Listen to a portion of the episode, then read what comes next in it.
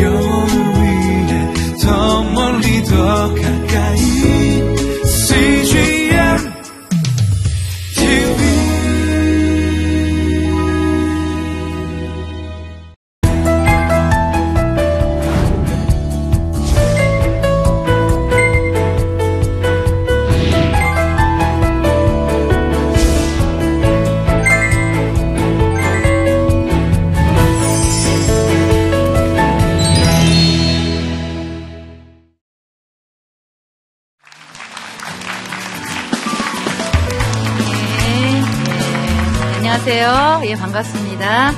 CCC 패밀리 라이프에서 가정사역을 하고 있고요. 미래인대에서 사목을 하고 있고요. 시그니피컨 우먼에서 기획팀장을 맡고 있는 김숙경 간사라고 합니다.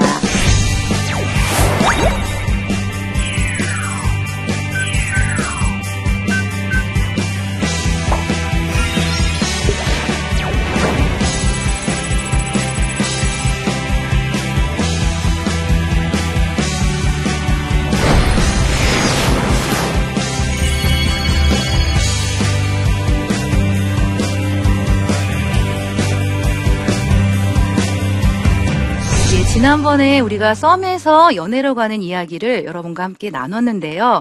오늘 주제는 연애에서 결혼으로 가는 주제를 갖고 여러분과 함께 나누기를 원합니다. 지난번에 썸도 좋지만 연애도 더 좋다라고 제가 말씀을 드렸는데 오늘 여러분에게 정말 자신있게 말씀드릴 수 있습니다.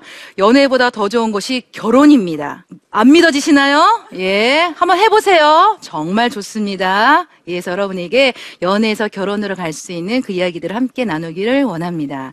자, 우리가 연애를 하는 데 있어서 정말 중요한 것이 뭐냐면 서로 알아가는 시간을 많이 가져야 한다는 것입니다. 우리가 서로 자라온 시간이 보통 20년 이상이고 어떤 분은 30년 이상이에요. 근데 그 사람의 그 삶의 흔적을 우리는 알지 않고서는 그 사람과 결혼 생활하는 데 있어서 많은 어려움들을 갖게 되어진다는 것입니다. 이 사람이 어떤 사람인지, 그리고 이 사람과 정말 내가 잘 어울리는지 여러분이 그런 것들을 잘 파악하기를 원하는데요. 그래서 던져야 될 질문이 뭐냐면 이 사람과 내가 연애하는 데 있어서 정말 성령의 인도하심이 있는가? 그리고 나는 이 사람과 이렇게 연애하는 데 있어서 대화가 잘 되어지는가? 그리고 이 사람과 연애하는 것을 주변 사람들이 격려해주고 지지해주는가? 그리고 이 사람과 미래를 함께하는 것을 생각할 때 아, 미래가 그려지는가? 이 질문들을 통해서 아, 이 사람과 이제는 결혼해도 되겠다라는 확신들을 여러분이 가지시기를 바랍니다. 근데 우리가 서로 알아가는 과정이 필요한데 제가 사람들을 보니까요. 데이트를 정말 잘 못하더라고요. 보통 데이트하면 뭐 하죠?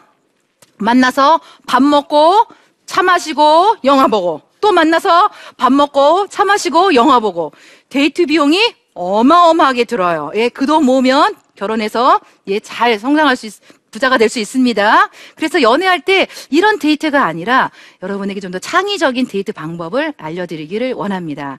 제가 많은 부부들을 상담하면서 느꼈던 게 뭐냐면 부부가 가장 원하는 게 서로 소통하는 거예요. 대화하는 거예요.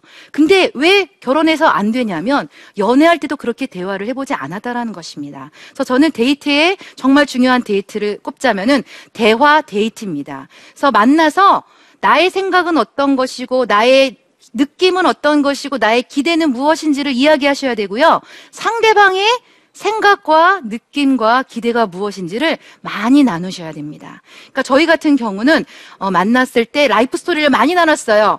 자, 다섯 살 때까지 기억을 또 나누고 초등학교 때 기억나는 사건들을 또 나누고 중학교, 고등학교 이렇게 스토리를 나누다 보니까 내가 그 사람을 이전에는 알지 못했지만 그 사람의 그 삶의 흔적을 통해서 더 알게 되는 그런 시간이었습니다. 그리고 한 번은 우리 그 형제가 다녔던 중학교와 고등학교를 같이 갔었어요.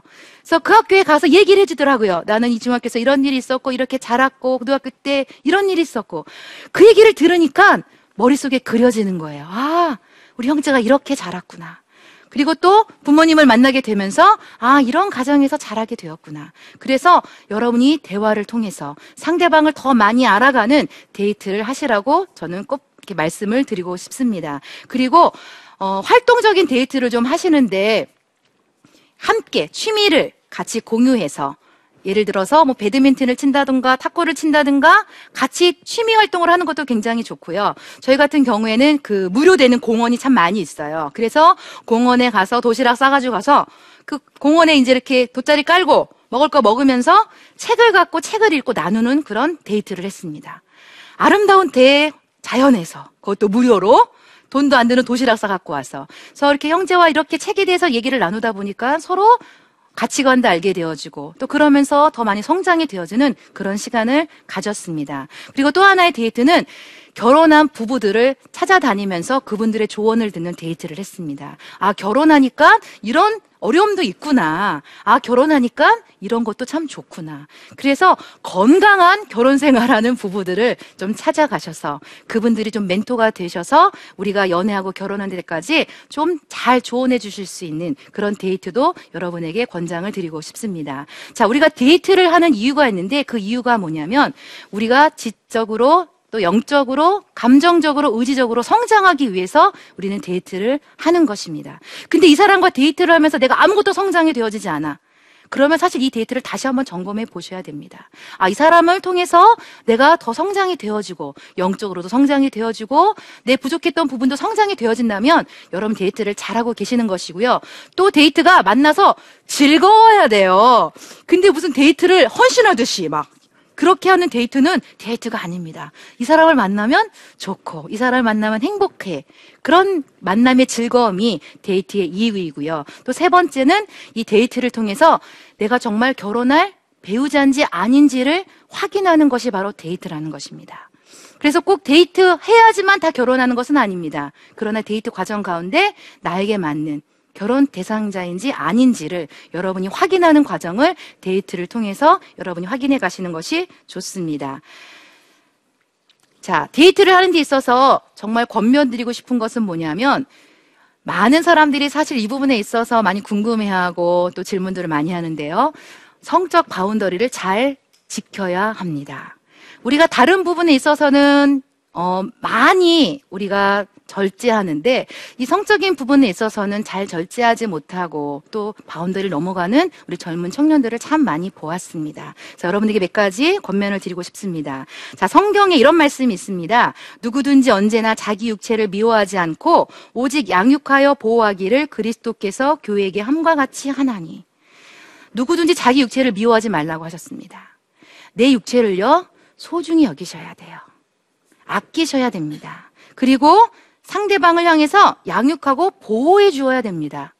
사랑하니까 뭐 이- 어때? 이런 식으로 책임감 없이 상대방을 배려하지 않는 그런 태도는 성경에서 원하는 태도가 아니라는 것입니다. 나를 아끼시고요. 상대방을 배려하시고요.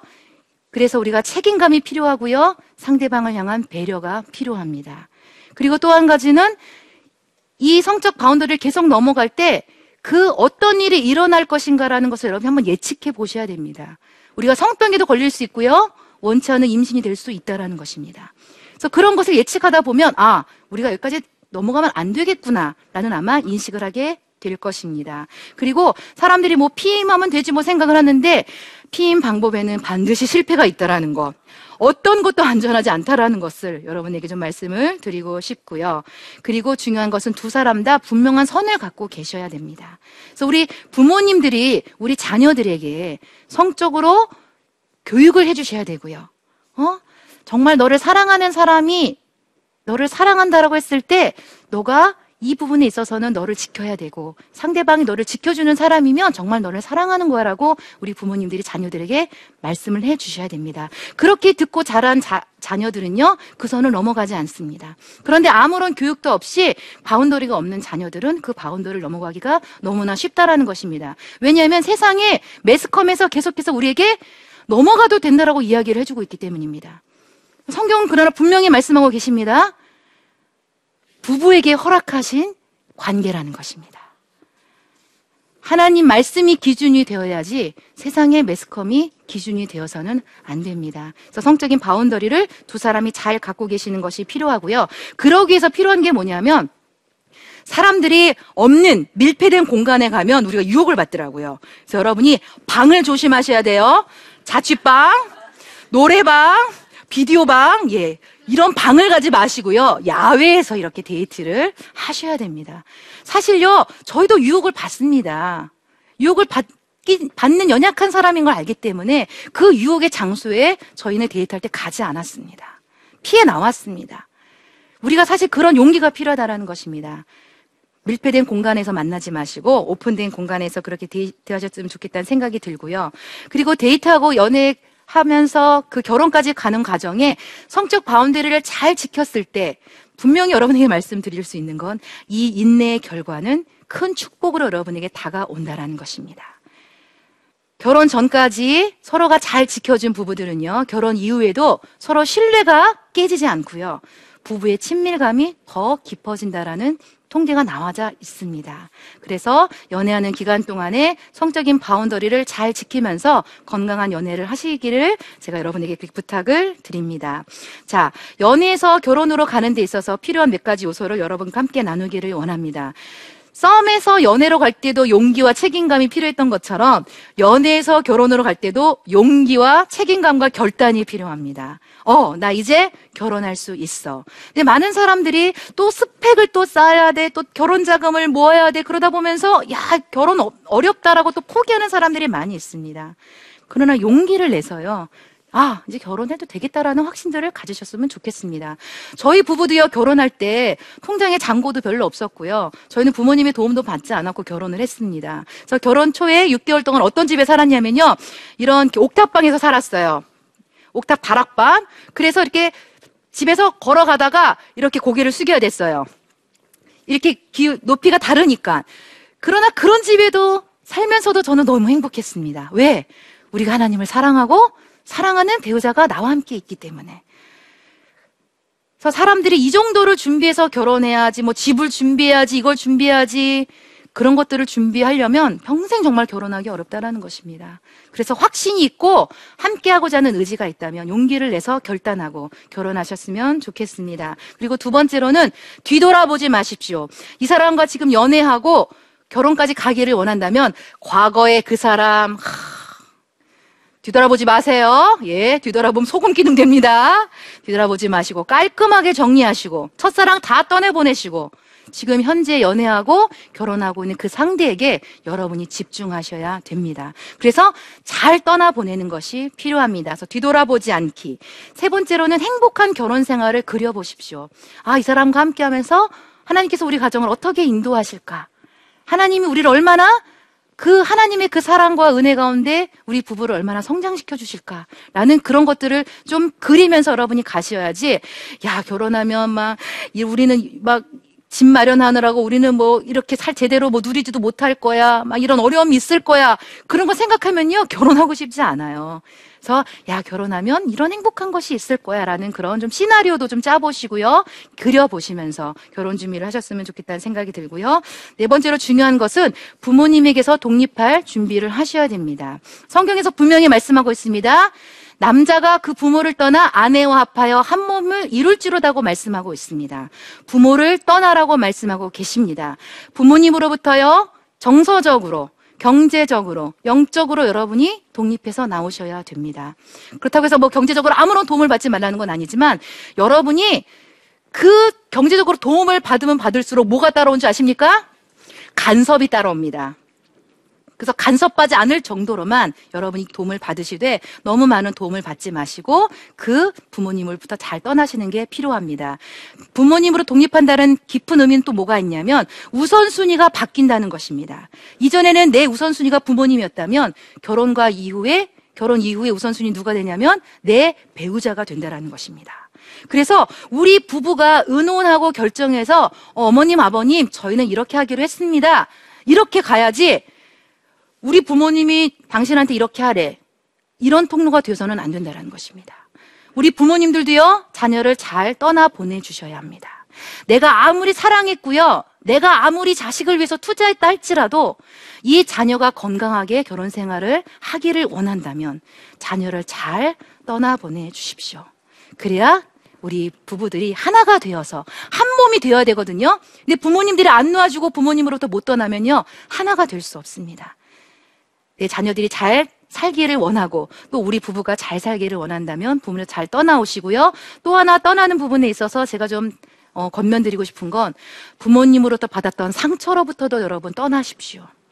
사람들이 결혼 이후에 계속해서 갈등하고 싸우는 원인이 뭐냐면 부모님한테 받았던 그런 상처들을 그대로 갖고 와서 이 부부가 또 갈등하고 또 싸우고 이러고 살아가고 있더라고요. 그래서 결혼 전에 될 수 있으면 여러분이 상담도 좀 받으시고요. 좀 코칭도 받으시고요. 또 중요한 건 뭐냐면요. 우리가 대화를 나누면 나눌수록 치유가 되어진다라는 것입니다. 그래서 나는 이런 상처가 있었어. 아, 그런 상처가 있었어? 어, 많이 힘들었겠다. 외로웠겠다. 아팠겠다. 이 말 한마디가 그 상처로부터 떠날 수 있는 치유의 과정이 된다라는 것입니다. 그리고 같이 기도하세요. 하나님, 우리가 부모님으로부터 이런 상처를 받았지만, 이제 우리는 이 상처로부터 떠나서 하나님이 원하시는 건강하고 경외하는 가정을 만들기를 원합니다. 그렇게 상처로부터 떠나게 되어지면 부모님이 어떤 상처와 아픔을 주셨든지 우리 부부들은 건강하게 살아갈 수가 있게 되어집니다. 그리고 또 하나 권편드리고 싶은 건 우리가 어, 결혼하는 데 있어서 많은 사람들이 결혼을 준비하면 뭘 준비하죠? 결혼식을 준비를 해요. 막 6개월 전부터 뭐 웨딩 장소 잡고 웨딩 드레스는 뭘 입고 그러나 여러분 결혼은요 결혼식이 아니라 결혼 생활입니다. 그래서 결혼식을 준비하는 게 아니라 결혼 생활을 준비해야 되는데 결혼 생활을 준비하는 데 있어서 정말 중요한 과정 중에 하나가 뭐냐면 결혼 예비학교입니다. 저는 이것을 꼭 혼수로 넣고 싶습니다. 중요합니다. 그래서 결혼 예비학교를 마친 사람들은요 사실 이혼율이 굉장히 낮습니다. 그래서 많은 사람들이 저희 결혼 예비학교에 와서 결혼 생활도 잘 준비하고 결혼 이후에도 저희가 도움을 드려서 이분들이 건강한 결혼 생활을 하고 계십니다. 그래서 결혼식을 준비 하는 것이 아니라 결혼 생활을 준비하는 결혼 예비학교에 꼭 참석하시기를 바라고요. 그리고 멘토의 도움을 반드시 좀 구하십시오. 어, 많은 커플들이 이렇게 연애하다가 많이 깨져요. 근데 그 깨지는 원인을 보면 별것도 아니야. 별것도 아니고 그냥 던졌던 한마디 말 가지고 많이 깨지는 경우가 많이 있는데 그럴 땐 여러분이 성숙한 이미 결혼한 멘토들을 찾아가서 도움을 구하시면요. 그분들은 이미 그 과정을 다 겪어 오셨기 때문에 여러분에게 적절한 조언을 해 주실 수가 있습니다. 최근에 제가 잘 아는 자매가 저한테 전화가 왔어요. 어, 간사님, 저 그 형제랑 헤어지기로 했어요. 근데 이미 결혼식과 장소까지 다 잡아놨어. 근데 헤어진대. 왜? 왜 헤어지려 그래? 물었더니 뭐 이렇게 혼수 준비하다가 좀 약간 갈등이 있었던 거예요. 형제가 자기 마음을 몰라준다고. 그래서 헤어져! 그랬더니 형제가 정말 그래, 우리 다시 한번 생각해보자. 그리고서 이렇게 헤어졌다라는 거예요. 그래서 제가 이제 만나서 이제 권면을 하고 그런 갈등은 해결될 수 있는 거다. 혼수가 뭐 그렇게 중요하냐. 너희 둘이 결혼하는 건데. 그래서 그런 부분들을 부모님의 기대를 좀 낮추고 너희들이 할 수 있는 것만큼만 하고 부모님께 말씀을 드려라. 우리는 이 부분에 이렇게 하기로 했다라고 부모님께 말씀을 드려라. 설득을 시켜라. 그래서 부모님께 말씀을 드리고 자, 우리 자매들이 정말 기억해야 될 형제들이 감당하기 어려운 말이 뭐냐면 헤어져입니다. 헤어져. 그 형제들은 어떻게 받아들이냐면요. 어, 내가 사랑하는 자매가 나한테 헤어져 달래. 그럼 이 요구를 들어주는 그런 부담감을 가지고 그래 헤어져 주지. 이렇게 떠나가는 형제들이 많이 있다라는 것입니다. 우리 또 결혼한 분들이 이런 말씀 많이 하시죠? 이렇게 살 거면 이혼해. 별것도 아닌 거고 싸워갖고 이혼해 던졌어요? 남편들은 또 내가 사랑하는 아내가 또 이혼하지. 그래서 사실 우리가 이 말 한마디가 관계를 깨뜨리고요. 결혼을 깨뜨리는 것들을 참 많이 보았습니다. 그럴 때 여러분 둘이 해결하려고 하지 마시고요. 주변의 멘토의 도움을 받으십시오. 그래서 이 자매가 이제 저의 도움을 받아서요. 다시 형제랑 잘 회복하고 이제 몇 주 뒤면은 이제 결혼을 하게 되어집니다. 그래서 연애가는 연애하는 과정 가운데 결혼 준비 과정 가운데 그런 갈등들이 있을 때 꼭 주변에 여러분을 도울 수 있는 멘토의 도움을 받으시기를 바랍니다. 자, 그리고 마지막으로는 하나님을 단단히 의지하십시오. 그리고 하나님이 주시는 그 평강 가운데 거하시기를 바랍니다. 하나님이요, 아담에게 하와를 주실 때 아담을 뭐 하게 하셨죠?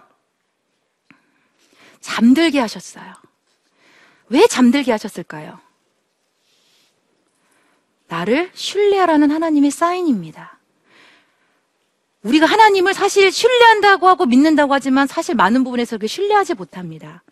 하나님께서 나로 하여금 결혼할 수 있도록 결혼 생활을 잘할 수 있도록 도우실 분이야라는 그런 믿음 가운데 여러분이 거하기를 원합니다. 그래서 아담은요, 하나님이 정말 자기에게 딱 맞는 짝을 주실 것을 믿고 안심하고 잠을 잤고요. 평강 가운데 있었습니다. 여러분도 연애하고 결혼하는 과정 가운데 많은 염려와 두려움과 걱정과 불안이 온다 할지라도 하나님이 우리가 결혼하기를 원하시는 그 하나님이 그 모든 과정을 인도하시고 지키시고 도우실 것을 그 하나님을 신뢰하시기를 바랍니다. 저도 남편과 결혼하는 과정에 있어서 한 번은 저도 포기하고 싶은 그런 마음이 있었어요. 왜냐하면 저희 친정 쪽에서 너무 많은 어려움이 있었기 때문에 어 나는 정말 어 결혼 못할 것 같아라고 우리 이제 형제에게 이야기를 했어요. 근데 너무 감사한 것은 우리 형제가 포기하지 않고요. 그 하나님을 믿는 신뢰 가운데 저도 포기하지 않고 그래도 나는 당신과 결혼할 거야. 이 확신이 저한테 보여졌고 형제 이 확신으로 말미암아 결혼해서 16년 동안 잘 살고 있습니다. 근데 결혼 과정 가운데 또 어려움이 없을까요? 또 있어요. 염려가 없을까요? 또 있어요. 그러나 이 가정을 만드신 분이 그리고 우리를 지으신 분이 창조주 하나님이시고 우리의 모든 필요를 아시고 우리를 지키시고 보호하시고 이끄신다라는 이 믿음이 있기에 때로는 어렵기도 하지만 걱정도 되어지긴 하지만 이 결혼 생활을 계속적으로 갈 수 있는 것입니다. 그래서 기억하십시오. 이 사람을 만난 건 어쩌다가 만나서 내가 그냥 연애하고 결혼한 것이 아닙니다. 이 배우자는 하나님이 나에게 주신 최고의 선물이라는 것을 여러분이 기억하십시오. 내가 결혼할 사람, 내 배우자를 거절하는 건 누구를 거절하는 거냐면 이 선물을 주신 하나님을 거절하는 것입니다. 결혼 관계는 언약 관계입니다. 하나님이 우리를 버리지 아니하시고 떠나지 아니하시는 것처럼 하나님의 그 사랑 가운데 주님이 우리 가정을 지키시고 우리 부부를 지키시고 인도하실 것이라는 그 믿음을 가지고 그 주님 안에 참된 평강을 누리실 수 있기를 바랍니다. 하나님께서 말씀하셨습니다. 남자와 여자를 창조하시고 그들에게 복을 주시며 생육하고 번성하여 땅에 충만하라, 땅을 정복하라. 하나님은 남녀가 결혼하기를 원하십니다. 그리고 우리에게 복을 주시고요. 충만하고 정복하라고 약속하여 주셨습니다. 하나님이 결혼을 만드셨고요. 남녀를 만드셨고요. 이 부부의 제도를 만드신 분이십니다. 그래서 하나님께서 연애에서 결혼으로 가는 과정 가운데 어떠한 장애물과 어떠한 환란과 어떠한 불안과 두려움이 있다 할지라도 우리를 지으시고 우리 부부관계를 기뻐하시고 우리 가정을 건강하게 회복하실 그 주님을 신뢰하는 그 믿음 가운데 하나님을 경외하는 이 믿음이 우리 자녀들에게까지 건강하게 전수되어질 수 있도록 믿음의 가정을 하나님 우리 두 사람이 결혼해서 만들겠습니다. 라는 이런 결단으로 하나님 앞에 그렇게 언약하시고 정말 결혼식을 준비하는 것이 아니라 결혼 생활을 잘 준비해서 우리가 장거리를 가야 되는 것입니다. 우리가 살아왔던 인생만큼 결혼 생활은 이어집니다. 장거리를 부부가 함께 서로 하나님을 의지하며 하나님을 경외하며 하나님을 닮아가며 갈 수 있었으면 좋겠습니다. 제가 결혼해서 제일 좋은 게 뭐냐면 자아상이 낮았고요. 제 자신도 사랑하지 못했던 저를 저희 남편은 있는 모습 그대로 사랑해 주었고 용납해 주었고 그 사랑 때문에 제가 참 많이 치유가 되어졌습니다. 그래서 부부는요 서로 벌거벗었으나 부끄러워하지 아니하라는 말씀처럼 내 연약함과 내 실수와 내 수치스러운 모습을 보인다 할지라도 배우자를 통해서 우리는 치유가 되어진다라는 것입니다. 부끄러운 관계가 아니라는 것입니다. 평생 함께 치유되어지고 회복되어지고 성장되어지는. 그래서 주님이 원하시는 건 뭐냐면 결혼하다 보니까 주님을 더 닮아가게 되어지더라고요. 용서가 뭔지를 배우게 되더라고요. 더 깊은 사랑이 뭔지를 배우게 되어지더라고요. 그래서 하나님을 더 사랑하고 주님을 더 닮아가기를 원하는 분들은 이 하나님이 만드신 이 아름다운 이 결혼의 이 제도에 이 언약 관계에 지금 옆에서 함께 연애하고 있는 그 사람과 함께 이 아름다운 이 동행을 시작할 수 있는 여러분들이 되시기를 진심으로 축복합니다. 예, 감사합니다.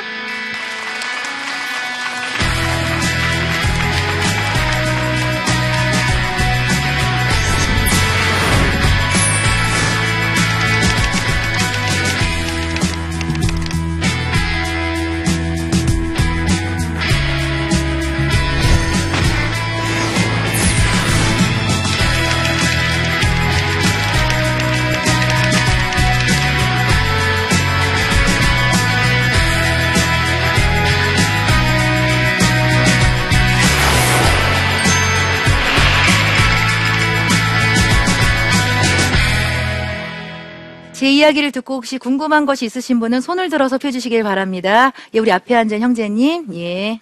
안녕하십니까. 26살 면목동에서 온 김영곤이라고 합니다. 아, 예. 예, 오늘 말씀 잘 들었고요. 예, 어, 결혼을 앞둔 두 커플이 있는데 예. 둘은 정말 좋아하는데 예, 주변에서 이렇게 반대가 심할 때 예, 예. 어떻게 난관을 헤쳐나갈지 예. 말씀 여쭙고 싶습니다. 예. 자, 우리가 누군가를 좋아하고 사랑할 땐 사실 호르몬이 막 나와요. 그래서 상대방이 어떤지 잘 모르고 정말 콩깍지가 씌어서 어, 나 이 사람 정말 아니면 막 못 살 것처럼 어떤 그런 호르몬이 나오기 때문에 잘 못 보는 경우가 있거든요. 그래서 그럴 때 주변에서 아무리 말려도 사실 잘 들어오지는 않습니다. 그런 분들에게는 결혼을 너무 서두르지 않고 좀 더 알아갈 수 있도록 연애를 좀 더 하실 수 있도록 그렇게 건면을 해주시면 좋겠다는 생각이 들고요. 그리고 주변의 반대가 어떤 반대인지, 단순히 어떤 부모님의 반대라면 극복해 나가야 되는 건지, 아니면 모든 사람들이 정말 걱정되어지는, 이 사람이 정말 결혼하면, 어, 굉장히 어려움이 생길 것 같아. 라는 실제적인 어떤 그런 부분들이 있다면, 될 수 있으면 좀 어른이나 아니면 지도자에게 어, 권위 있는 분이 그분들을 만나서 이야기를 해주면 듣지 않을까 그런 생각을 해보게 되어집니다. 근데 옆에서 아무리 말려도 잘 듣지 않기 때문에 일단은 좀 그 호르몬이 좀 사라지고 제정신이 들 때까지 결혼하지 않고 좀 더 연애를 하면 좋지 않을까 생각이 좀 듭니다. 예. 하나님이 우리와 우리에게 남자와 여자를 창조하시고요. 무엇보다 하나님의 형상으로 우리를 창조해 주셨습니다. 하나님 안에 있는 그 성품을 우리가 더 닮아가고 또 내가 갖고 있는 이 사랑을 누군가에게 주고 또 우리 자녀들에게 나눠줄 수 있는 이 결혼은 정말 아름답고 소중한 것입니다. 그래서 많은 사람들이 포기하고 있는 이 결혼, 그러나 믿음을 가진 우리 믿음의 형제 자매들은 하나님의 이 말씀 앞에 다시 한번 순종하고 용기를 내어서 땅에 충만하고 땅을 정복할 수 있는 우리 믿음의 형제 자매들이 되셨으면 좋겠습니다. 분명히 말씀드립니다. 결혼하면 좋습니다. 성장합니다. 치유되어집니다. 이 아름다운 결혼을 우리 형제 자매들이 꼭 너무 늦지 않게 어, 그때 결혼하실 수 있기를 진심으로 바랍니다. 예, 이상으로 마치도록 하겠습니다. 감사합니다.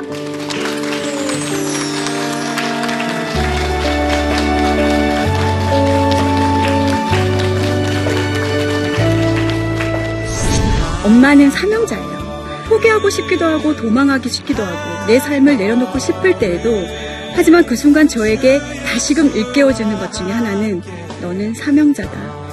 가정은요, 하나님이 허락하신 최고의 교육 공간이자 최초의 교육 공간입니다.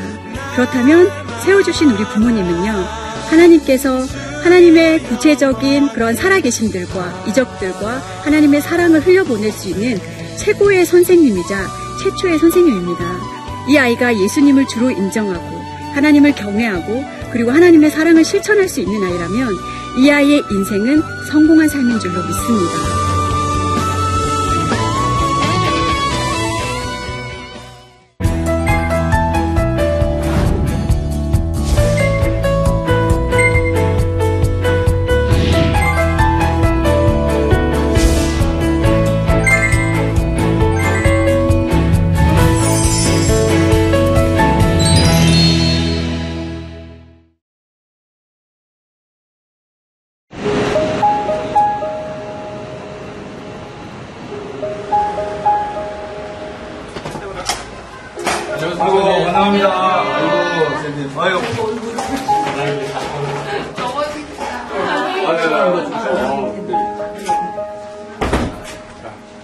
중국이라는 곳은 우리의 신분을 드러내면 안 되는 곳이잖아요. 근데 너무 외로웠던 거예요. 같이 대화는 안 되지만 필요한 말동무? 예, 그러한 심정이었던 것 같아요.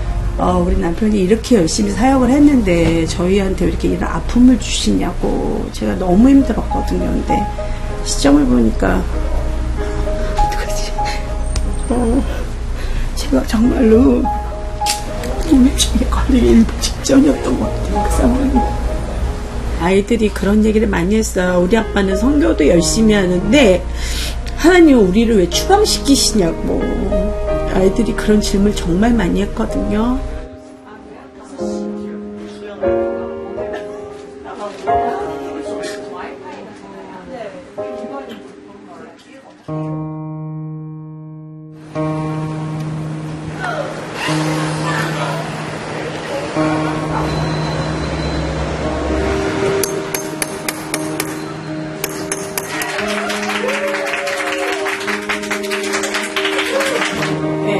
하면서 저희들하고 지구촌 만상인? 사역하신 우리 CNTV 아버지 하나님 축복하여 주시길 원합니다. CNTV를 통해서 저희가 더 어, 선교를 더욱더 잘 감당할 수 있도록 더 많이 노력을 하겠습니다. CGN TV를 통해서 더욱더 영적으로 충전받고 아, 저희 제가 일단 먼저 충전이 돼야지 저희 선교사님도 가- 이렇게 제가 돕는 배필로서 잘 도울 수 있기 때문에 그 주시는 힘을 가지고 열심히 사역하도록 하겠습니다. 너무 감사합니다.